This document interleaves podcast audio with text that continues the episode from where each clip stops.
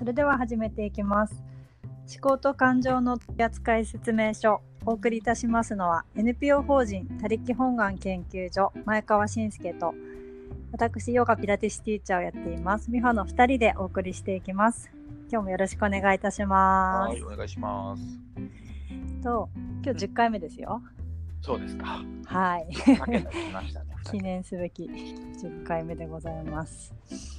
で前回が私的にはすごく神回だったんですけど、おうおう。えっと出来事あの何か物事が起きた時にあか自分の感情が湧き起こった時に、その順番としては、えー出来事がまずあって、それに対して感情が湧き起こり、そこから言動につながるというそうそう。お話でしたよね。そうそう。でこの1週間は、えっと、うんそれを意識して生活をしていたんですけども。すごかったです。おマジで？はい、何何どうすごかったの？なんかその出来事が起こりますよね。うんうん。起きた時に自分でも認識していないぐらいのうん細かい複数の感情がパッと湧き起こっていて全然気づけてなかったことがたくさんあったんですけどはいはいはいはい。でやっぱりその感情をもとに次の行動だったり、うんえっと、次の発言だったりにつながってるなっていうのに気づけてはいはいはいはい。すごく面白かったんです。おう例えばどんな事例がございましたか？例えばうーんとこの私車でいつも田舎なので車で移動しているんですけどうん運転中にちょっとこうあうんと合流する合流大きい道に合流する時にちょっと誤って、タイミング狂って後ろの車が怒ってたんですね。はこのタイミングで入るかよみたいな。あ。はでそれがバックミラーに映っていてあ。後ろでね怒ってる顔が。はいはいはいはい。で多分バーカって言ってたんですよ。え？後ろの後ろの人が。そうそう車の人が口でバーカってやっててかわいい。全然可愛くないですよ で私はなんかその瞬間こう胸がギュッてこう苦しくなってはいはいはい。で、まあ、もちろんその罪悪感みたいなのも出てきたしうんうんあとその私そのうお猿さんを多分助手席に乗せたことあると思うんです一回あ、水戸で？水戸じゃない水戸じゃない水戸かな？水戸の時かな？分かんないけど、うん。で私基本的に標識とかよく分かってないので。おいおいおい。なので止まれって書いてあるところで止まんなかったりするんですよね。ちょっと待って、マジか。そう。でその時にお猿さんが「止まれは止まろうな」って言ったんですよ。で私それ聞いてあそっか。止まれだから止まんなきゃダメなんだって思ったぐらいなんですね 多分水戸やと思うな。水戸かなうん。そうそうでなのでなんていうかその自分はそういう社会のルールを知らないっていう気持ちが奥底にあるんですよ なんか怒られてもしょうがないみたいなおはい面白くなってきた。うん。そうなんですねうん。なのでなんていうかそのバカって多分バカって言ってないかもしれないけど、私は怒られてしょうがないっていう気持ちでいるから、はあはそれがバカに見えちゃったのかもしれないし、あはいはいはい。っていう体験もあってでそうするとまあ言動としてはこう体がぐって縮こまったり、うん呼吸を見ると呼吸もめちゃめちゃ浅いんですよね。はいはいはい。で心臓の鼓動が速くなってたりっていうことなのでなんか私の中で、うん。その計算式ができてて もう自動的に湧き起こるっていうか、うんうんそう。ルールは守れない人だと自分のことは思ってるしルール知らない人間だというなんかある種の劣等感みたいのがあるので、あのーそこが勝手に出てきちゃうんですよね。はいはいはいはいはい。うん、だ多分そのこ違う人が同じ体験をしたとしても、同じ感情にもならないし、ね同じ言動にもならないんだなっていうふうに思って、はいはいはいそう面白い体験だったんです。はい。なるほどね。例えば、はい。俺やったらうん。こうタイミングミスって割り込んだ形になったとしても、はい。いやいや許せよそれぐらいで そうそうそう思ってるかもしそうそうれないそうなんですそうなんです私そうは絶対ならないんですよ、はいはいはい悪いのは絶対私と思ってます。あでも根底にそれがあるのか。そうなんですよ。結構どんな場面でも。それはあれやね。なんかちょっと生きづらさを感じる。そうなんです、うん。だろうね。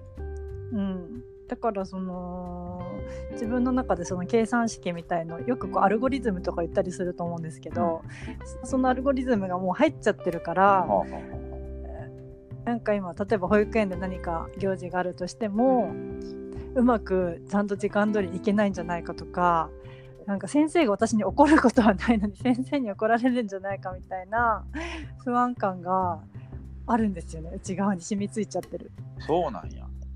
そう場面場面で出てきますねそれが。へなので今回それに気づけて、まあ浅い部分で気づいてはいたんですけど、ここまでかっていうぐらいそれが登場してくるのえで、頻度が多いってこと？うん、頻度があらゆる場面でそういう感情が現れるタイプの人間なんだなっていうことに気づけて。なるほど。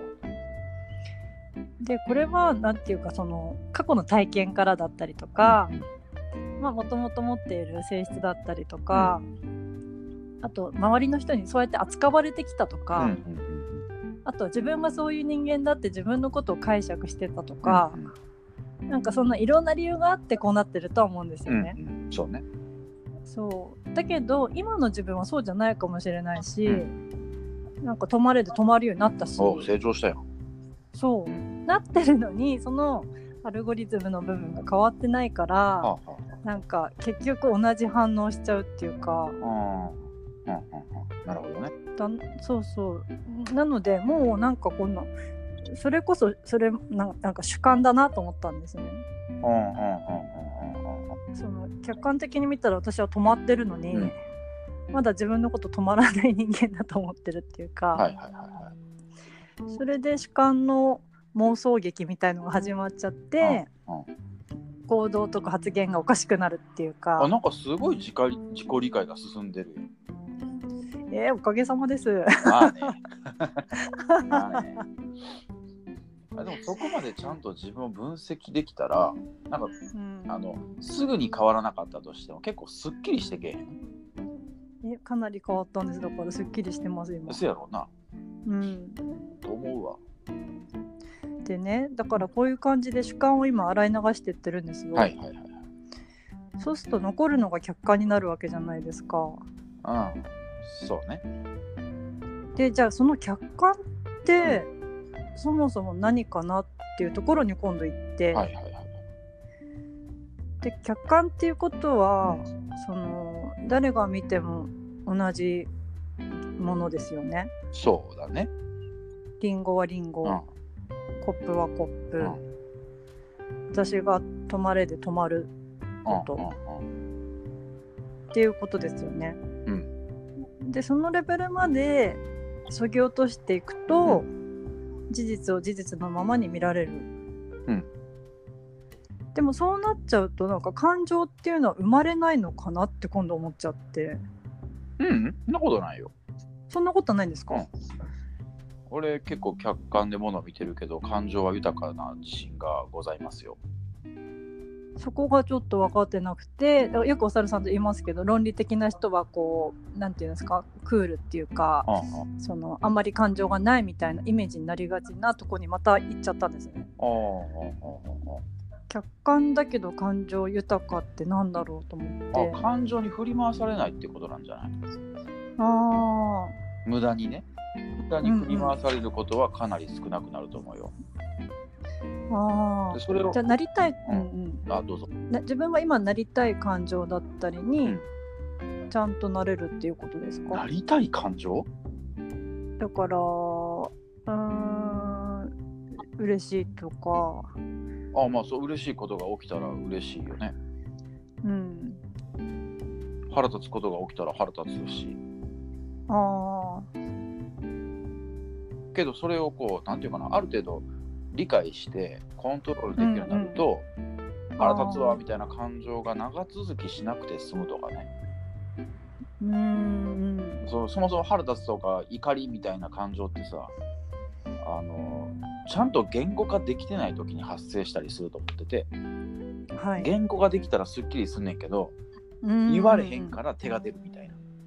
あ口が出るから手が出出ちゃうみたいなさうんうんだからうん基本怒ってばっかの人って言語能力低い気はする、ああそういうことなんだ。うん、だからそうやってネガティブな感情をできるだけ抑えたりとか、まあ、長続きさせなかったりとか、で嬉しいっていう感情を十分に味わうとか。あそういうことはできると思うけどね、あーそっか、うん。感情がないわけではないんですね、うんいらない感情に振り回されづらくなるということ。そうそうそうそう、ああそっかそっか。うん、うんうんうん。なるほど。起きてる事実なんて事実でしかないからさ。はい。それをどう受け止めるかがやっぱすごい大事で。うん。その受け止め方のうん技術が上がるというか、受け止め方の技術が上がる自分の都合のいいように受け止めやすくなるんちゃうかな。うーん。都合がいいように受け止める。そう。ん。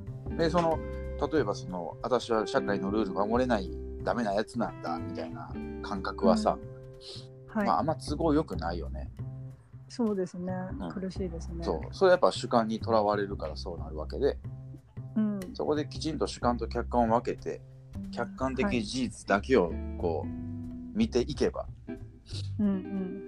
その、そこまで主観に振り回されなくなるんじゃないかな。うんうんそうですね、なんかもう性格が変わる感じします。ああ、そうそうそうそう。変わると思うよ。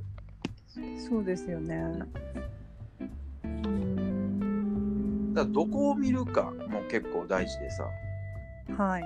そのさっき泊まれて泊まれるようになったっていう話してたやん。はい。それやっぱ進歩やんか。進歩です。そうそこにフォーカスしてたら私は結構できるかもしれへんって思うやろ。うん。レベル。いやいいねいいね。レベルは人と比べたってしゃあないからはい。その過去の自分と今の自分と比べることがすごく大事でうん。過去よりもちょっとでも成長してればそれはもう素晴らしいことなわけですよ、はい。でその成長してるところに目を向けるかそれともまだできてない自分の部分に目を向けるかによってもまた変わってくると思うんだけど、そうですね。だからできてる自分に目を向けたらいいと思う。うん。テストで80点取ったら80点に目を向けんねうん。んできなかった20点に目を向けるんじゃなくて。ああまなんていうかな。両方目を向けたらいいねんけどね。80点と20点と、うんうんうん。でも先に20点見てまう人多いやん。うんなるほど。そうですね。そうじゃなくてまず80点分を認めてあげんねん自分うんうんうん。その上で20点や。なんかその80点認めるのもちろん大事で、で自分 OK ってさするのすごく大切じゃないですか、でもなんか OKOK ばっかりだと、それはそれで怠惰になるっていうか。なります。はい。このまんまでいいわみたいな感じでそこに落ち着きたくなってしまうんですけど。はあはあは80点を認めた上で20点を見るようにしてあげたあらそうなんか程よい刺激ですよね。そうそうそうそうそう。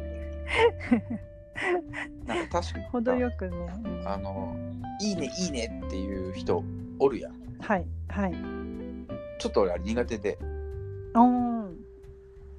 なんていうのかな。あー未熟なままになっちゃうのよね。うんいいねいいねだけやと。うんはいそうやって受け止めてくれるコミュニティがあるっていうことは大事だけど、うん、癒されたらうん、そこから出ないと。そうですね出てやっぱりこうある程度の厳しさみたいなものを受け止めながら、うん自分を成長させていかないと、うんもう未熟なまま年を重ねるから。うんで未熟であるということはやっぱり社会的にもこう価値を提供しづらくなるからうんそうするとね収入があんまり入ってこないとかさうんどんどんどん悪循環になっちゃうのよね。そうですね。だからまあいいねいいねと受け止めてくれるコミュニティがあったらそこはもう傷を癒しに変えるだけにして、うん。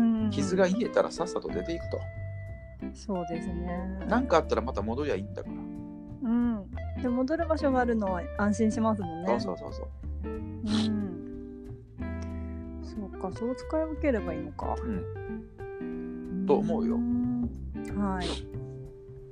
うんなんか最近、えー元学校の教員っていう若いやつが来てはい。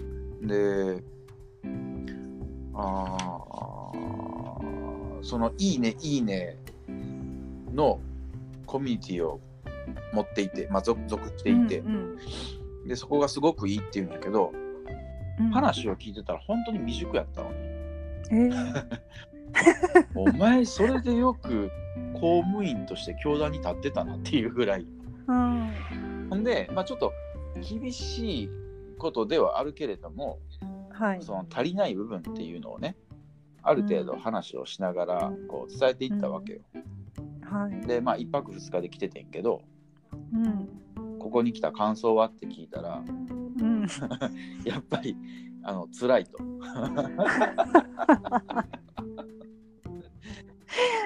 まあそりゃそうでしょうよと。はいで。もそれをちゃんと自分で口に出せてる感じが俺はいいなとは思ったんやけどうん。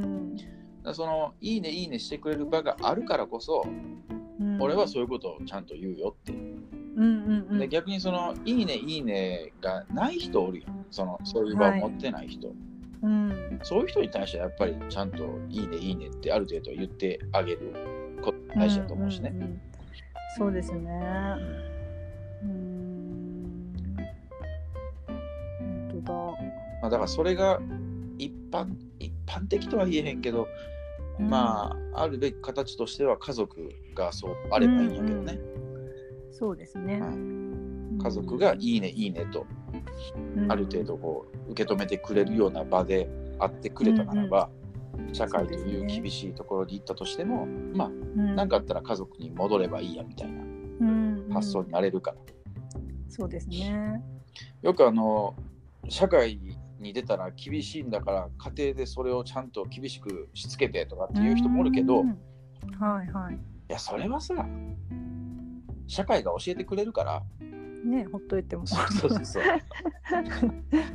だからまあ家族はもうちょっとね自己肯定感を育めるような場であった方がいいとは思うけどな、そうですね。なんか甘やかしとはまた違うけど、そうそう。本当にね安心できる、うん。そのまんまの自分でいられるような場所になれるのが、うん。まあいいですよね。そう思う。まあ、そう家族がそれができない場合は、その役割をまた他に求めてもいいわけですもんね。そうそうそうそう。うん。俺が思うにははい。うんとそれが学校であるべきやと思う。ねあんまりん。べきって言わへん人やけど、べきやと思う。ね、うん。うん。特に公教育ね。公教育。そう。公教育。うん。あの公教育がセーフティーネットになればいいって俺は思ってて。うん。要は家庭でさその自己肯定感が育まれたらいいんだけど、はい、そうじゃない家庭もやっぱあるわけやん。それぞれ事情があるわけやんか、はい、それを地域社会が受け止めることが大事だと思ってて。うんで子供たちが集まる地域社会の場って学校でしょ？うん、そうですね。そう。だからまあ私学は別としても公立の学校っていうのは、やっぱりそのあたりのセーフティーネットであるべきやと思うのね。うんうん、行政としてそこを支援するっていうスタンスであってほしいわけ、うんうん。はいはい。ところがなんか勘違いしてる教員はさなんか俺は偉いお前ら従いみたいな。おるからさ。はあ。そもそものあり方として公務員としてお前ずれてないかっていうのはすごい思う。ん。うん。うん。うやりたかったら私立行けよって思う。ああ。そうですよね。私立は別になそのそれぞれの学校のスタンスっていうのがうん。あってし、いいだろうからね。うん。うん。でも公教育はやっぱあーこうなんて言ったらいいんかな。もうできるやつはほっとったってできるんやから、うんうん。できない子を救ってあげるっていうのが公教育の一つの使命やと思ってて。うん。で自己肯定感低いとやっぱできないことが多いからさ。あだからそこをちゃんと救ってあげたらいいのになと。ーうん。そうあってくれたらね嬉しいですね。そう。うん。でそれができてないから今サードプレイスとかって言われるわけやうんうん家庭でもない学校でもなうん。い第三の場所っていう、はいはい。そのサードプレイスみたいなものができてること自体が学校からしたら恥ずべきことなんだっていう認識を持ってほしい、確かに。そうですね。うん。お前仕事取られてるやんけっていう話やん。そうですね。そう。うん。お猿さんのところの塾はサードプレイス的な感じでもあるんですか？まあそうやな。うん学校みたいに俺は押し付けへんし。うんうん。家庭はまあそれぞれの家庭の内情まで詳しくは知らんけど。はいはい。サードプレイス的な意味合いもあるけど。うんうん。それをもうセカンドプレイス学校で全部カバーしとけよっていう、そうですね。やってくれたらいいですよねそれを。うちの塾の目標は目標夢はうんうんうん夢塾ね。塾としての。はい。塾がなくなることやな。へえそうなんだ。だってその塾の存在がもういらないってなるぐらい社会と機能してればいいわけやんか、ああそうですね、ん。そしたら俺も他のことできるし。ああ。そうなんだ。商売いけないですね。しょうがけないな。お客さん手放すものかっていう感じではないんですね。あー手放したいね。手放したいんだ。うんさっさと全部手放したいね。へえその手手放さずにずっと持っときたいって思うとうん。多分よどんでくる何かが、うーん。うん。いいこと言うな。いや最近だからさイベントとかやってもはい。人を集めないのね、うん。うん集まるもんやと思ってるから。うん。あのなんていうかな。人を集めるためになんかこっちで努力して集まった人っていうのはあ集めた人っていうのはうん。離れやすいね、あけど自分自身まあこんな人間ですよ。こんなことやろうと思ってますよっていうだけであ。うん。寄ってくる人っていうのは離れにくい、うん。ああでもそうかもしれないですね。そうするとその無駄な労力をかけなくて済むやん、うん。その顧客を維持するためにとうん。そんなせんだって別に来たい人は来たらええねんからみたいな感じやとそうですね。そうそうすごい楽うん。その代わりやっぱりなんていうの？力を持たなあかんとは思うよあー魅。力という力であったりとか、うん。あーまあ何かしらの技術力であったりとかさ思考力であったりとかさ、はーい。でそういう素の自分でもいいと言ってくれる人、うんうんうんまあ逆に言うとその素の自分の能力を高めておけば、うん。そういう人たちはまあ増えていくだろうからうんうんうん。そのためにやっぱ毎日勉強してるしああそういうことですね。そううーんこの間も本屋に一日いたとか言ってましたよね。そうそうすごいなと思ってそのスケジュール。一泊二日で本屋やからね 一泊二日なんですかしかそもう。泊まりなんだ。泊まりまあ丹あ俺住んでるの丹波やけどはい丹波。にそんな大きい本屋ないし、ああ。で図書館行ってもあのないあ読みたくてもない本がいっぱいあるんねやんかうんそれはまあ1ヶ月とか待ってりゃねあの取り寄せてくれたりするけどうん。うんもうそんなんもうめんどくさいから、うん。もう大阪の大きい本屋に行こうとええ大阪まで。でまあ、うん大阪の隣の尼崎に俺一軒あの家を借りてるから家というかアあパートやけどねそうなん。うんうん。だからもう一泊二日のスケジュールでもう本屋に入り浸るっていう、ええ贅沢。もうなかなかの贅沢な時間やでうん。ねえ。いいですね。インプット。そううーんまあ、そのインプットもアウトプット付きのインプットやからすごいね理解は進んだな。ああもうすぐ出すことを前提に学んでるってことですか？あそうそうそう。本を書きたいっていう前提があってそっかそっか。うん。うんうん、でその本の内容をまとめるっていう作業をするからはい。そのその一つの作業を加えるだけで本の内容の理解度が全然変わってくるえー、理解してないとさ要約できへんやんか。あで要約しようと思うとさちゃんと読み込んで理解せなあかんやん、あそうですね。うん、だそのアウトプット付きの読書っていうのはすごいね理解力が上がる、えー、いいかもその勉強法。うん、いいと思うで。うどうしてもあの読書って受け身になりがちやからね。そうですね。だから前さあのうん村長代読カフェっつってミファが嫌われてるって呼んでくれてん 前って何年前ですかね。あれえ7年？6年？7年とかそれぐらいなるんじゃなそれぐらいですね。うん、そうですね。うんうん、覚えてます。俺が Facebook でこの本をの内容を知りたいとはい応。募し、でミファが手を挙げてくれ、そうそうそうで Amazon で買ってミファん家に送りつけ、ああ、そうだそうだ。うんでミファが読みで後はい日カフェで、えーミファが俺にはい内容を説明するという、やりました。やったよね、あはい。の時ってさ中身結構入ったでしょ、あ、そうですね。うんそれは俺にアウトプットせなあかんっていう、うん。うんそのアウトプット前提のインプットやったからそうですねうん。確かに。入ったんやと思う。だって相手お猿さんですからね。なんか適当なことパラパラって言っても絶対なんか言われそうじゃないですか。そうだちゃんと準備しなきゃみたいな。手挙げちゃったし。そうそう。あれ面白かったよね、あの企画。うん。いいですね、あれね。うん。本質またやりたい。本質的に賢くなる。うん、かもしれない。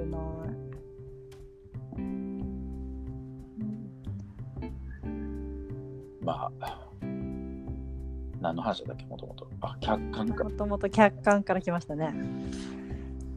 ね客観。客観はね、あの、これ、他の動画でもちょっと俺喋ってんけど、はい。あの、俺テニスしてるやん。うん。で、まあ、プロのテニスプレーヤーっていっぱいいるでしょ、はい。その中でもロジャー・フェデラーっていうのはやっぱすごい綺麗なフォームで打ってるから、うーん。そのフェデラーのイメージで俺はフォアハンドを打ってんねん。で、動画を撮るわけよ、実際自分がどんなフォームか。もうね、はい見てて悲しくなるわけ。俺は華麗なフェデラーのようなイメージ、うんつまりその主観はね、あ主観はフェデラーなわけよ。あ。はいで。も客観的事実が動画を通してこう目の前に見出てくるわけ。ね。これをね、受け止めることができるかできないかってやっぱでかいのね。うーん。ダサいから、ほんまに。うんそのもう見たくないとかさ、うんうん。そうなってしまうと、自分のフォームがこうどうやったら良くなるかっていうきっかけを失うのよね。そうですね。そう。うん。まあ、ダサいなりにも、あとこの要素はできてるとか、でもここができてないとか、それを。を受け入れて自分のそのイメージ、主観的なイメージと客観的な姿をすり合わせていくわけよ。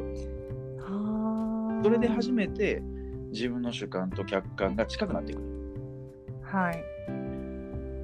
でそれをしないっていうことはもうずっと下手くそなままや、そういうことですよね。でもイメージは主観的なイメージはできて出来上がってしまってるかうんら、うんうん。俺はそんなことないできてるはずやっていうことなのうーん。だ第三者的な目線を把握しないと、うんその自分自身を理解することは不可能やし、そその自分の理想に近づくということも不可能や。ただそのあまりにもダサい41歳の小太りのフォアハンドっていうのははい少なからず受け入れがたいわけですよ。はいそれを受け入れることができるかどうかっていうのがやっぱすごい大事やな。うーん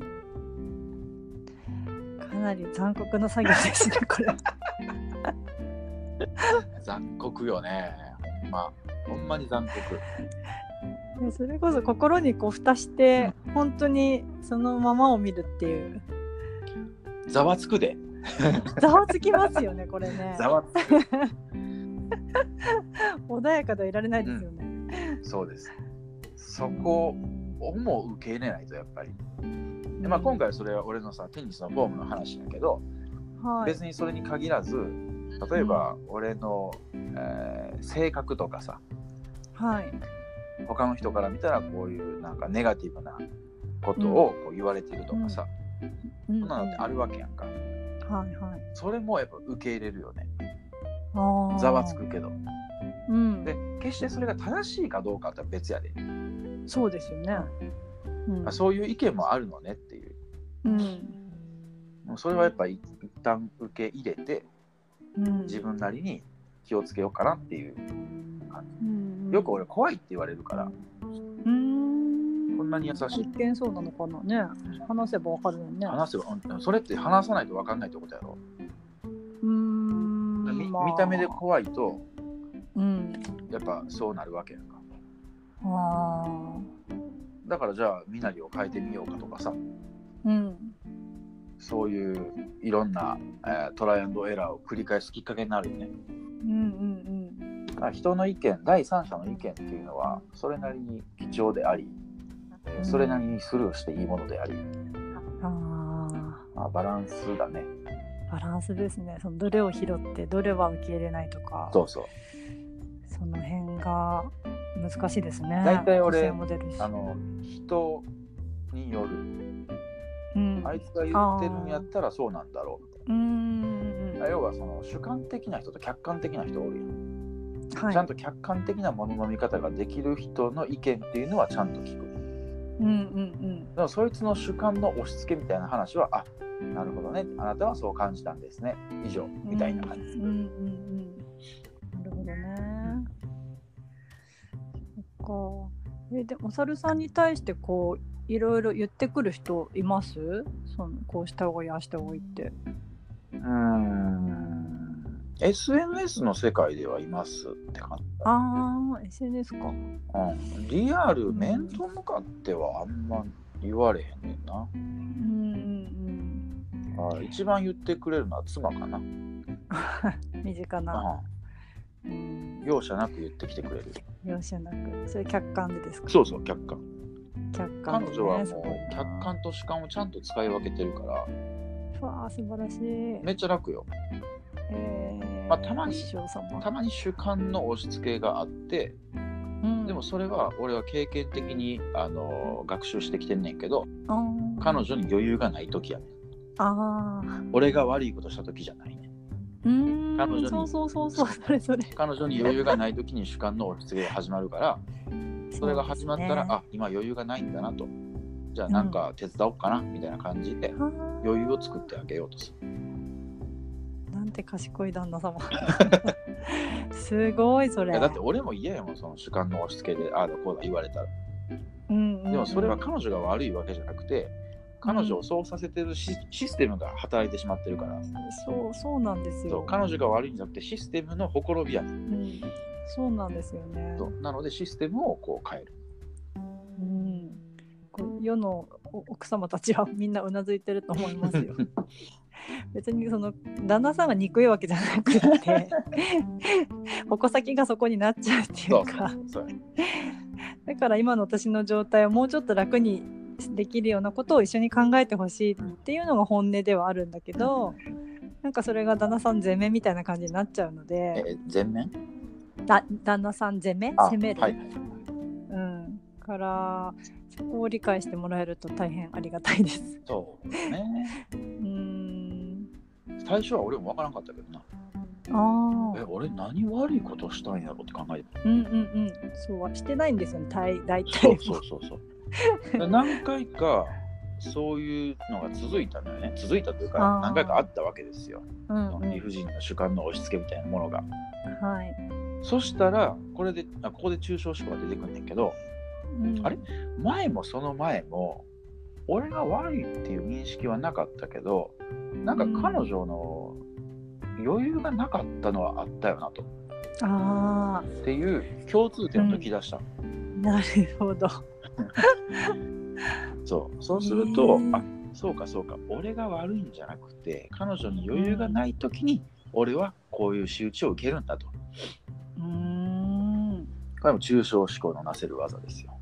なるほど。えー、夫婦関係においても抽象思考使えますね。使えます家庭円満の秘訣は 抽象思考ですね。だけじゃないけどな いろいろあるけど。そっか。そうそう面白い面白い。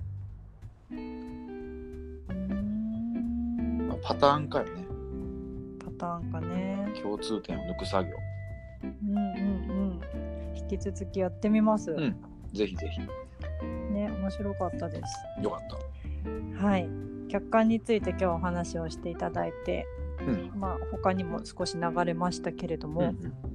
うん、客観を意識して物事をあるがままに見る。そうね。そうすることでいらない感情に振り回されずに、もっとすっきり楽に、う自分が行きたい方向に進むことができる。そうそうそうそうっていう使い方ですね。そうですはい、とってもいい話を伺いました。今日もありがとうございます。はいはいありがとうはーい、また来週お願いします。メールもお待ちしてます。ねはーい。うん ではでは。はいはい